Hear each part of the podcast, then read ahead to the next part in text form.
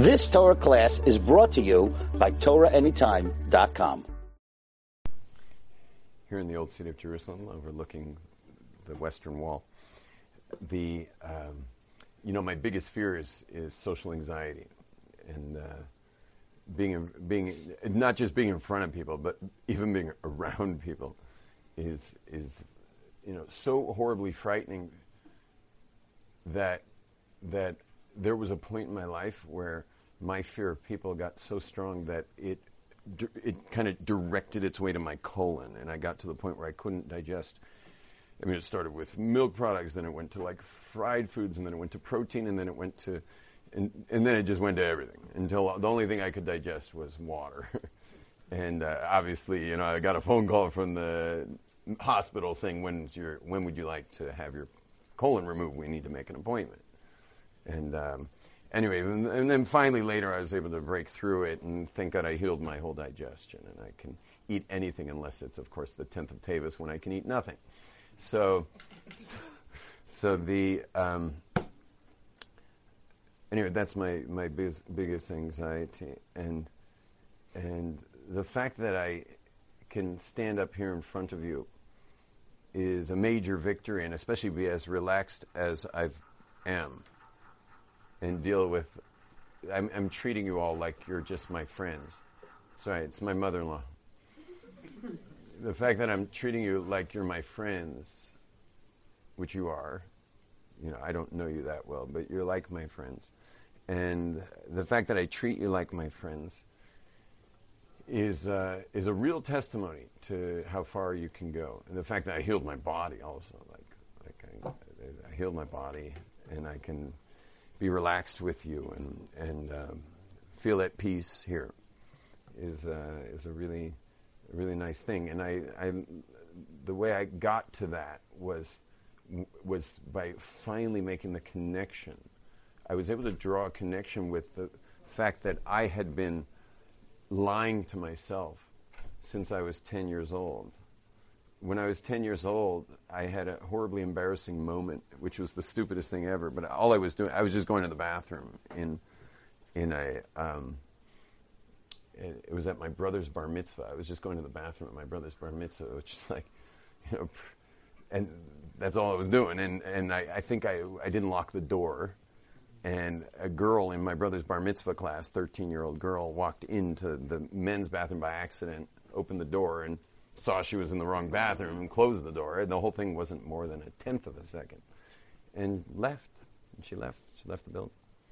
And, she left the bathroom, went to the women's bathroom. But I went and locked the door and then sat back down and cried for 3 hours straight. Missed the dancing, missed the pictures, missed everything, and I was absolutely devastated. Beyond belief devastated. And it took me another 23 years to walk out of that bathroom. I was 33 years old, working for Ashatara, Kiruv professional, playing my guitar for crowds, and being the hot shot, cool rabbi, and of course ignoring my wife and kids, and ignoring my Torah studies, and ignoring my real devotion to God, and just like conquering more and more social environments. And even in the meantime, became Hasidic, because at a certain point I realized the Hasidim still think I'm a goy, as when I was a Litvak, so I become Hasidic in the process, anyway. But I woke up in the bathroom 23 years later with my colon to be removed, which is very interesting, that the connection between that happening in the bathroom and getting a phone call saying, "What day would you like your colon removed?" Really interesting. And then, but I finally realized where it was all coming from. And then I was playing this, I was kind of running this fake personality that I had created, that my wife was married to, and my kids were being raised by, there was nothing real there. There was nothing true. There was nothing authentic. It was, when I was teaching a class, was I teaching, or was I giving or taking? Which one? Taking. When I was playing a concert, was I giving a concert or taking? Taking. when I went home at night at the end of a concert or to a hotel where I was, whatever country I was in, was I fulfilled or was I empty? And I missed all that. I wasn't seeing it, and the reason I wasn't seeing it is because human beings create narratives around their dysfunction. Human beings create narratives around their dysfunction. We create, say that in simple English, is we create a story around things that don't work for us. Meaning, is it functional for a human being to see himself as I saw myself in that bathroom that day? Is it functional? I'm sorry. Is it functional or real or true to see yourself as unwanted, as unacceptable, as a loser? Is that okay to see yourself as a loser? How far do you have to read into Genesis to know you're not a loser?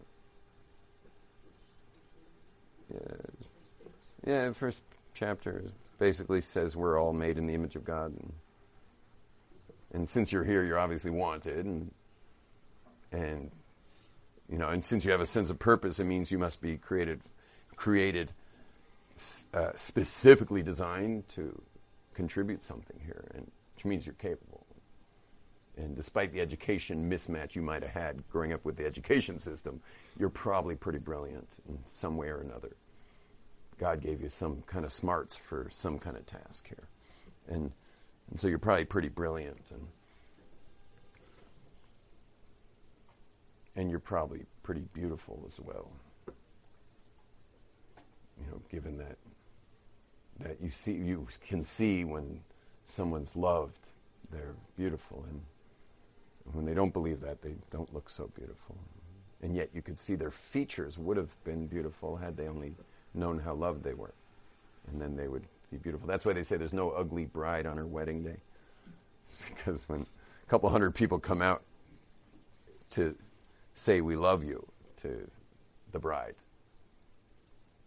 she's beautiful because she shines from within, and that's where beauty is in every human being. It's when they shine from within, they're irresistible.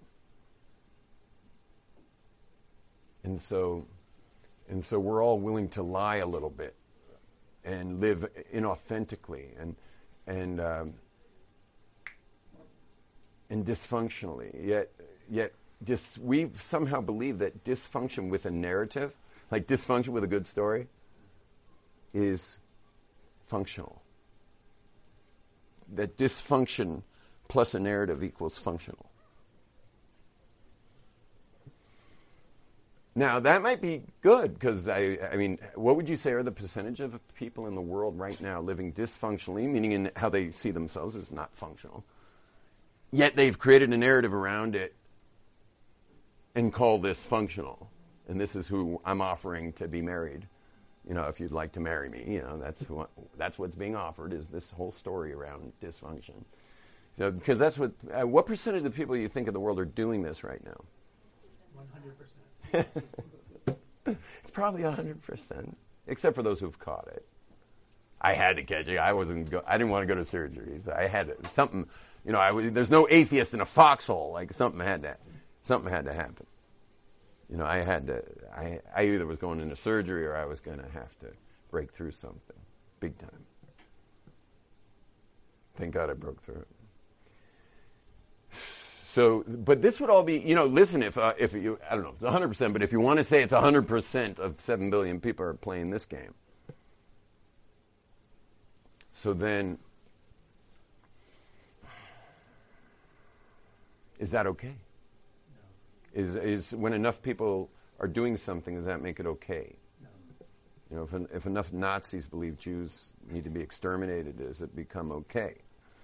Apparently it, some people look at it that way, but I think that there's another thing active here. There's another whole there's another thing going on here, and that's called Emes.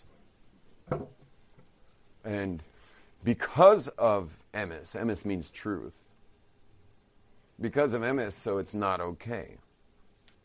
That's why, because it's not okay, and so if you're living in some kind of dysfunction about, meaning how you look at yourself, an inauthentic way of seeing yourself, and you've created a whole narrative around it that somehow cushions it such that you can perpetuate your seeing yourself that way. But it's not true, so then it's not emes. Now, how long is your life here from birth to death? How long will your life be from birth to death? 120 years. How long from birth to death will your life be? 80, 90, 120. Why? 60. Not long enough. Not long enough. Okay, so the answer is, you ready? Drum roll. The answer is 0 time will have elapsed from your birth to your death. 0 time will have elapsed because 0 time has ever elapsed. Time is a relative thing. It has to do with, moving bodies in a relationship, like the earth and the moon and the sun and the, have you ever experienced time? Have any of you ever experienced time once in your life? Never. Never experienced. What have you only experienced? The presence, now, the present moment. That is the only time you've ever experienced in your life. You have 0 experience ever. Not one person in this room has ever experienced time, yet all of you live your life as if it exists. Again, it's another narrative you've created. This is a separate narrative, very separate than the one we've been talking about. But you've created a narrative that there's something called time, even though you've never once experienced it. Now, what do you call someone who believes in something that they've never once experienced? Stupid. Nah, there's a worse word. It begins with a C. Crazy. Because if the reality is you've never experienced time, that's reality, and you've been thinking all this time there's something called time, and that it's some kind of thing, some continuum called time that you somehow walk along. So that means you're out of touch with reality. What's the word you call someone who's out of touch with reality? What's the word? Crazy. What's someone in touch with reality? Sane. What is someone out of touch with reality? Crazy. Yeah, so you're basically crazy because you think there's such a thing as time. How much time has elapsed since your birth till your death? None. Well, none that you've experienced. But, we could show you pictures from your childhood. So, obviously, there is a concept of time. It's just not necessarily something you can experience. So, there is time. Time is conceptual. It is not experiential. So, there's such a concept as time. There's not such a thing as time. There's a concept of time. Now, what does this have to do with anything? What this has to do with is that we're being beamed down here by an infinite being who is literally doing it via vibrational mathematical frequencies. This whole world is just a digital simulation. And it's being beamed down at all times. He's mechadesh v'tuv v'choyim tomid ma'aseh bereshit. He is renewing perpetually the whole entire what? Ma'aseh bereshit. The actions of bereshit. Well, what are the actions of bereshit? Well, there's let there be light, and there's let there be this, and there's let there be that, and let there be earth, which is mineral, and let there be animals upon the earth, which is animal, and let there be vegetation on the earth, which is plant. And God is perpetually creating that from nothing into something at all times. That's why there's no time. Time is a conceptual thing. But the reason there's no time is because God is creating it now. All of it now. So if he were to remove right now, let there be animals upon the earth, every person in here wearing wool would no longer be wearing it. So you'd see my vest would be gone. My pants would be gone. I'd be very happy I wear gaitkas. Because ain't nobody got time for getting caught in their tighty-whities. Yeah, so I wear gaitkas, which are the long white Hasidic underwear, which are fabulous for yoga, by the way. And not to mention hot days when you just got to take off your pants. Only Hasidim get to take off their pants and chill. So, anyway,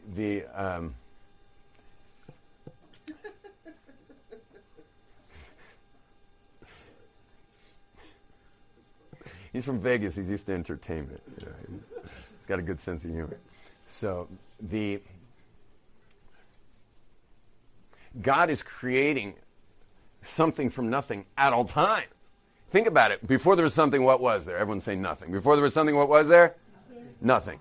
Now that's whether you're a scientist, a Kabbalist, no matter who you are. Before there was something, there was nothing.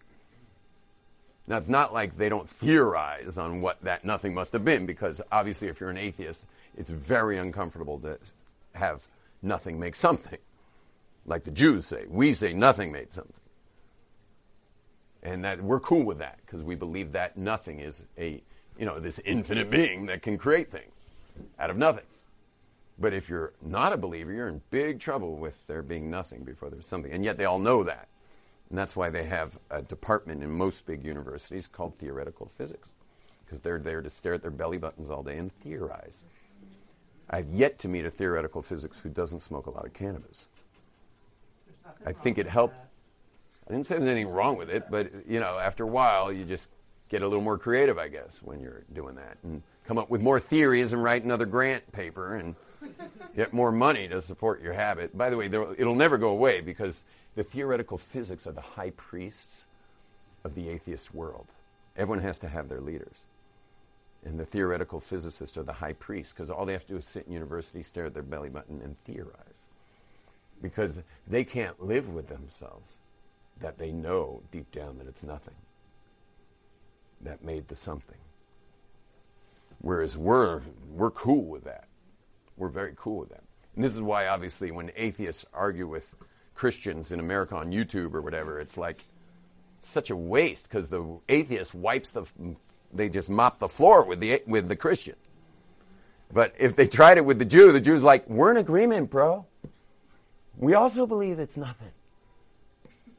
It's just that you got to come up with some theory how nothing made something, and we got it patent. You know, we know exactly what made this something, because the only nothing that can make something would be the same being that's orchestrating your very life and orchestrating everything. And how could, no matter what they theorize, I promise you, it can't orchestrate your life. Yet every single person, raise your hand if you've noticed some orchestration in your life. Okay, so like, there goes theoretical physics, because they've never theorized on something that can handle your life. Not to mention some ant on an anthill in the Amazon right now. Or, you know, the little smorgasbords that's going to be coming for the anteater in another hour. It's all being organized. Everything.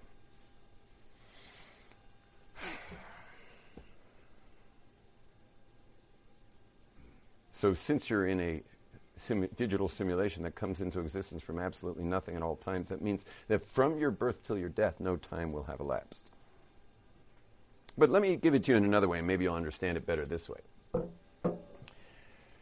You have a soul, and your soul, as we've been talking about the last few days, you have a soul, and your soul is made of, you know, it's very, very large. It's not one-to-one. It's not like with all my heart and all my soul, you know, which is one-to-one. It's not vodka, Red Bull, okay? It is body with, like, you're like, your one body ratio of 1 to an infinite soul. That's part of God. I mean, what is a soul? What number would you give a soul? It doesn't have number. It doesn't have edge. There's no edge or limit to it. The miracle is that it even hangs around your body. I mean, you guys know, I don't know how much you know, but it doesn't take a lot of YouTube researching that to know that there's massive debate over what in the world the consciousness is we have. They don't debate whether we have consciousness. They just debate where's it coming from, because it's not available in brain science. They have never found it. There is no I, meaning the I, the you, your point of reference. There is no I in an MRI.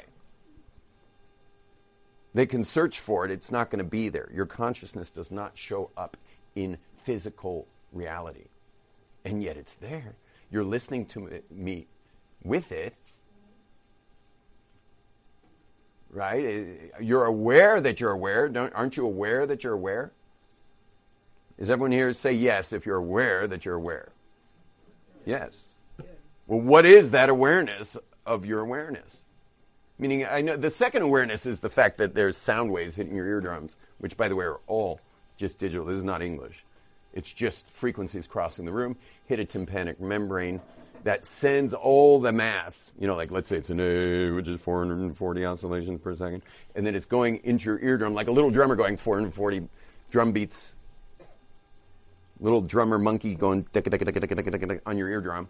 It's going to the cerebral cortex. The neurons then are collecting massive mathematical equations. But what are your neurons? It's just billions of ones and zeros. It's just fires or doesn't fire, fires or doesn't fire, one or zero.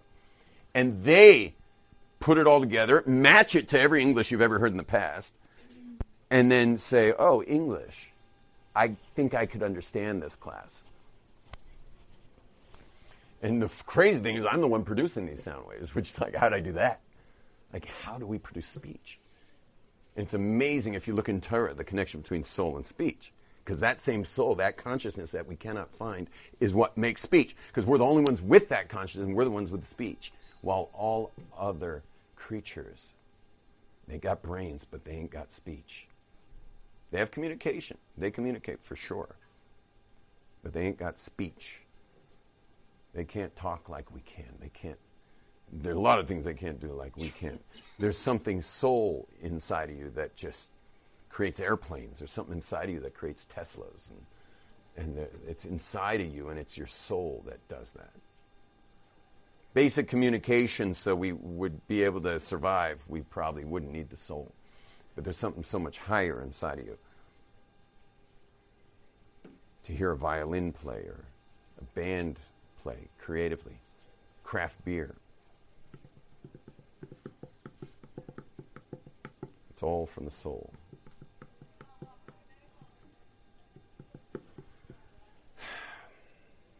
Now, no time has elapsed your entire life.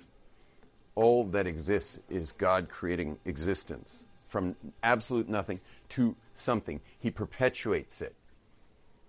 If he were to stop perpetuating for a second, all of us would disappear. I gave the example of the wall disappearing. But what if he just stopped the whole thing? The whole thing would disappear. Well, the answer is he is stopping it. He's just stopping it so quickly because it's coming something from nothing.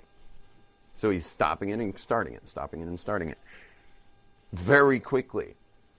And that's why when you don't observe something in physics, it shows up as particles.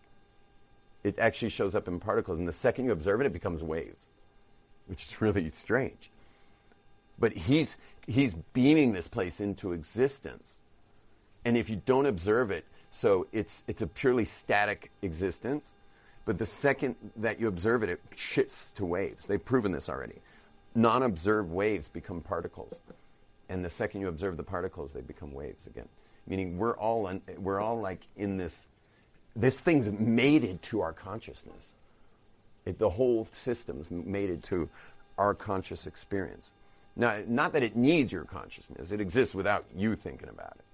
But it is completely mated to your consciousness. But here might illustrate a little better how no time's elapsed, and then I want to explain why I'm mentioning no time elapsed. Let's say you were in the world of souls, because souls are, your soul's in the world of souls, but right now the very bottom of the world of souls is allowing this little finger to stick in, and this little membrane at the end to, like, click interface USB, like, click into your head, connecting to your neurons, which are reporting to that awareness, of that conscious awareness, which we just spoke about. So your conscious awareness is the very end. It's like the thinnest little membrane of your entire soul. It's just a thin membrane that click, and then the neurons start reporting to it. Then the neurons start reporting. Now, when you die, you know what it does? It just goes click. It just unclicks. Just unclicks. That's it. I feel bad for the people you leave behind, obviously. But you've just unclicked. And now that you have unclicked, so the whole thing that's stretched down to your brain just goes like back in. It just goes back in. And where is it? Well, I don't know. But it's there right now. You can imagine yourself walking down a street in the Jewish quarter, and it's just kind of like behind you, like it's, you know, if you start running, it's like kind of behind you. It's like flowing behind you as you're running. It's not like that, but I want you to start to see yourself as way bigger. And yesterday we spoke about the fact that you should be very careful what you put in it, meaning what websites you're willing to click on or what movies you're willing to watch. And I've just made a rule for me because I love all arts, including cinema. So I've just made a rule. If I want to enjoy something, it's got to meet three standards. No sexuality, no swearing, and no violence. Why? Because whatever is, while it's clicked in here, so it's now totally subject to whatever input. And I want to tread lightly. I want to be gentle to it because it's eternal. And it's already in the world of eternity. And I don't want to mess it up. I certainly don't want to mess my own ability to connect to the eternal by, meaning if I rape it. So good luck connecting in prayer. And it's not like you can't purify it, but that's a lot of mikvahs, and it's a lot of and it's a lot of abstinence, and you're going to have to repurify yourself, and that could take God knows how long till you'd start to feel stuff again. So, resensitizing yourself to something is, especially spirituality, it's effort. It takes a lot. Now, so you want to be careful of it, but let me go back to the time elapse of your lifespan. Is that imagine in the world of souls, there's another person who's hanging out right with you, so to speak, in the world of souls. Based on their own times, how many times they were reincarnated and everything they've been through, they wound up right where you are. And then what happens? You get tapped on the proverbial shoulder. You don't have a shoulder, obviously, there's no body there, but you get tapped, so to speak, on the shoulder, and God says, guess what? We've got the perfect family set up. It's been 367 years since you were on Earth. But right now, we got the exact siblings that you've been traveling around with, the exact parents. It's perfect. We got the setup. It's been recreated. We want you down there. At which point, you're like, hell no, we won't go. Hell no, we won't go. You're not going. What are you talking about? I'm inside, I'm in the light. I'm not being projected right now. I'm in it. I don't want to leave it and become a projection. I don't want an avatar. I don't need an avatar. Your body right now is your avatar. I don't need an avatar. I like being totally enveloped in light. I don't want the trip to ever end. And God says, listen. God says back, it's a conversation. So God says back, because, there's a saying that every soul has to agree to come. So God says back, you think you're in the light. You think you're in the vibrations of creation from within. He says, I know, I'm not sure he says this, but let me show you what it looks like vibrationally, what it feels like vibrationally, if you go spend the next 70, 80 years doing mitzvahs. Doing mitzvahs, learning Torah, praying, doing good deeds for others, helping each other, making a contribution. Let me show you what things look like up here, having come up with a backpack full of mitzvahs. So he gives you a little glimpse, and you say, I'll go. And you agree. And you come down in this body. Now, I'm just going to add a little to the conversation. You're like, well, I'd like to go, but gee, God, there's a lot of liabilities. You could also do some bad stuff down there. You could do stupid stuff. You could really mess yourself up down there. So, I like the good part. What about the bad part? At which point, God shows you this amazing realm. And it's called Gehinnom. And Gehinnom is the place that it's a substrate that the soul's got to pass through. It's got to traverse this substrate. And I don't know what it's made of, but it's basically the bed you slept. You sleep in the bed you made. Anything you did wrong, you got to somehow cross it. And by the way, I give very detailed classes Kabbalistically about this, which are really, really fun classes to understand it. But maybe I'll just give a quick 1 second, a 30-second explanation. Is some guy's walking through the Shuk Machane Yehuda in town. Yeah, he's going through the Shuk Machane Yehuda, and he sees this piled up apples and oranges and avocados and everything, and the guy's just walking by and he's just like, and continues his way down the Shuk, which I've seen people do. Now, that apple came from a realm called Adam Kadmon, then Atzilus, then Beriah, then Yetzirah. I mean, it's ultimately in the words, let there be vegetation upon the earth. But it had to come all the way down till it hit a level called Yetzirah. Then when it got to the level where apples are in Yetzirah, it stopped being brought down. It stopped being on its way down. And then poof! It shoots down, like secretly down, into that apple, which is now stolen, with no bracha made. And he's just chomping on this apple. Now, that apple that got lowered all the way down the light system, all the way down to that realm of Yetzirah, has now gotten lowered by that guy. It gets lowered. The apple gets lowered into a realm that's called Gehinnom. And there the apple rests and sits and waits for him to die. Now, if he does teshuva over the apple, yeah, whatever, later he like finds God. I mean, it's ultimately in the words, be vegetation in pounds, but had to come, it's all the way down till it hits 11 o'clock, it's zero. Then when I got to the level where apples, are you serious, stop being brought down? It said stop being on his way down. Another little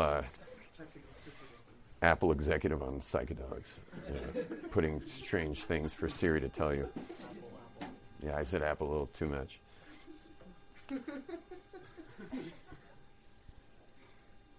So the apple waits there. Now, obviously, don't be an idiot. You know, like let's say the guy finds God. You know, he's at the kotel and he realizes there's a God, and then he does all this tshuva and he's like, and for the apple that I ate in the Shuk Machane Yehuda. So what happened? Notice you go down when you say that. You go down. Al chet shechatanu, ashamnu, bagadnu, gazalnu. Right? Gazalnu. I stole an apple. Gazalnu. You go down for that. And why? Why ashamnu, bagadnu, gazalnu? It's aleph beis. Because the whole world's made of the letters. The whole world's created out of the letters. You have to go down, go through the letters, and raise that stuff back up.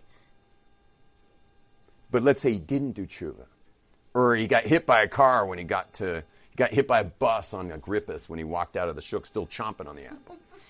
And so now he's up there. So guess who's waiting for him while he has to traverse up to the soul world? What does he have to meet? Guess who he's going to meet? The apple. He's going to meet the apple who got lowered from Yetzirah all the way into Gehinnom. He's going to have to meet the apple, and the apple's holding a chainsaw. And he's got fangs and pointed ears. It's more like a gremlin. Yeah? It's just like, and he's like, I remember you. And the apple's like, yeah, really? You know. Anyway, but the point is that Gehinnom is a world that you create. Gehinnom is a world you create. Don't create it, you're good. By the way, there are a couple tricks to avoid Gehinnom. One of them is never speak Lashon Hara. Okay, forget that one. So let's try another. Get killed for being a Jew. No, that one's no good either. So basically do tshuva. Like, that's all you can do. Like, the third option to avoid Gehinnom is do teshuva and clean up your Gehinnom. Raise up the sparks of everything that you locked down in this world. You got to raise it up. And that's thought, speech, and action, because the garments of your soul wears clothing just like your body wears clothing. Your soul wears your thoughts, and wears your speech, and wears your action. So you got to do tshuva on all three levels of thought, speech, and action. Well, now's a good time to stop letting everything in. I mean, you don't give all your information out. Why would you let some cokehead in Hollywood give everything out into your brain? Right? You don't give all your info out. You hold your cards pretty close to the chest. You know, you got a password on your smartphone. You know, like, not everything's available. So why would you abandon your own soul, the soul, to some guy who or gal who have no business in your head? Take your life back from media. Certainly don't, if you're going to watch media, don't, like I enjoy media, don't harm it. Don't harm it in the process. Now, Anyway, so your neighbor in the world of souls is like, where are you going, man? We've been here for 367 earth years. Like, we're buddies. And you're like, I'm going, man. I'm out of here. You know, God just gave me the whole rundown. I've been chosen to go down. It's the right family. It's the right siblings. Everything's perfect. Like, I got to go down. It's really funny that all of us might go to a shrink and talk about our parents and how we get stuck in our... and these siblings. And meanwhile, like that's how you came down. It was like everything's set up. You know, whatever you got to go through is all going to be in your own home. Like, you got it all set up for you. And so the guy's like, where you going? You're like, bye. And then you're gone. You know, you're like, and it's like, you know, you're a baby. The truth is, it's 40 days after conception. So you're really inside a womb. You're not crying. You're just swimming around in undifferentiated oneness, which is where this is all coming from. Because you have to spend the first 9 months minus 40 days in undifferentiated oneness before you come into the maze, into this crazy maze called Earth, this giant video game. You have to first spend time in undifferentiated oneness so that you at least know you're here to get back to oneness. Your real goal is to get back to the oneness, which happens through marriage, family, love, commitment, community, all those things. Those are all like vibrational resonances with the oneness. And that's why those things are like considered of the utmost importance in the Jewish world, is because that's how you get currency in the oneness in this world, is through our marriages, and it's mostly in our marriages. And that's it's really important we get there. And I have a class online called Happy, Happy. It's the 6 ways of finding your soulmate. Expediting finding your soulmate. Gesundheit. You might want to check that out. Now, you spend your 80 years here, and you go up. You're going to see, as you're on your way up, you see your old neighbor for all those years, the 367 years. You see your old neighbor, you're like, yo, and he's like, yo, and you're like, fah, up to what God showed you, where you're going to be hanging out vibrationally. And of course, it's like there is no equivalence to where you were compared to where you are now. They're not. There's not even the same language. It's not even. There's no category that could connect the two. But just imagine if you showed up right next to him again. If you showed up right next to him again, let's say God gives you like a day to hang out before you go all the way, just so you can appreciate where you're going. Now, what would he say to you? You've been gone for 80 earth years. What would he say to you? Would he say where you've been? Would he say that? No. No, because is there such a thing as time there? No. There is no such thing as time there. And guess what? There's no such thing as time here either.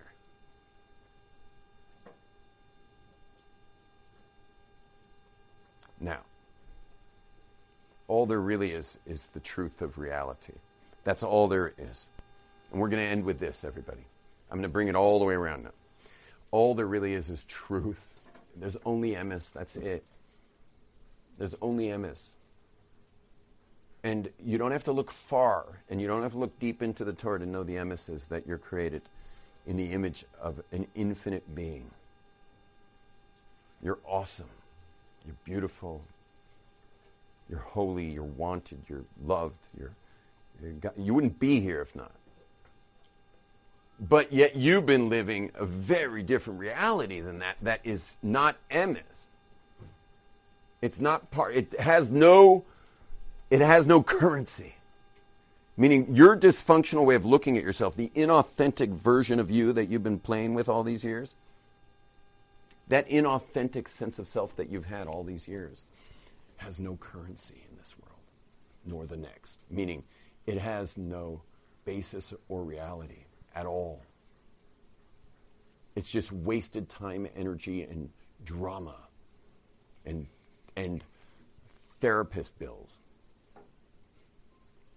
And why do you think therapists charge so much? Because you'd also charge that much to hear someone's rerun story just with new characters every week. And some narrative that's based on something that's not even true to begin with.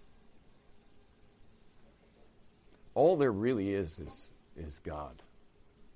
That's all there is. This is just a hologram that he's projecting. and your body's an avatar. And he's created consciousness inside of you. That's the USB cable click of a gigantic spiritual thing that you are in the consciousness of your mind. But inside this physical world, the Greeks have wanted you to believe that this is all there is. They want you to somehow have that little thin membrane of you, the click part, that little thin clicker, to be all of you. And the truth is that raise your hand in this room if you've really been looking at yourself as like one body to one soul all these years, like you've seen yourself as like a body and a soul. Raise your hand if you've seen it as a one-to-one. And almost everyone in this room, there's probably about 35 of you, almost everyone in this room was raised observant, which is a massive failure in education, a massive failure in Jewish education.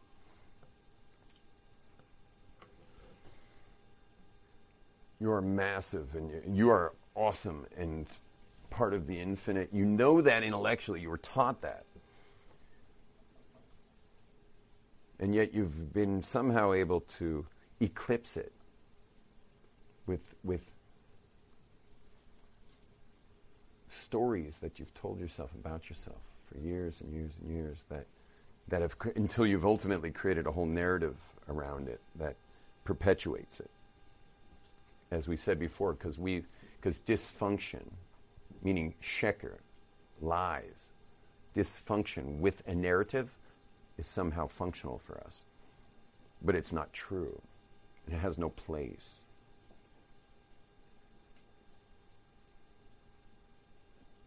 Ever since I healed my stomach, I started my seminar, The Possible You. It's already been 19 years. I have over 9,000 graduates who have come to discover how to heal their lives. And sorry for all the ladies in the room. I don't do it for women in Israel, but I do it for women in Muncie, and there will be one February 20. What's Sunday? 22nd. What's a Sunday in February? 22nd? No. What's a Sunday near there? Show me. What?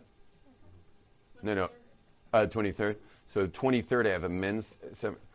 What's the Sunday before the 23rd? 16th. 16th I have for men in Brooklyn. The 23rd I have for men in Muncie. February 24th I have for women in Muncie. Yeah, Jerusalem I have for men in English. Next on the 19th of January, like next Sunday. I have that's coming up in English. Worth changing your flight for that. People are flying in for it. I already got many people telling me they're flying into Israel for that.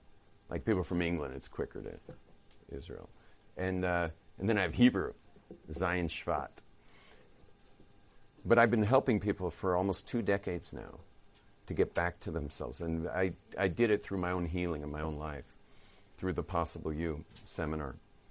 So you might want to go online and look at that and at least watch some of the videos there. If you can't come to a seminar, at least watch some of those videos. And heal your life so that you can live in Emes and start building your eternity by living your life vibrationally clear and clean and powerfully as the beautiful person that God made you. So if you've been watching this online, so please click on all the appropriate things.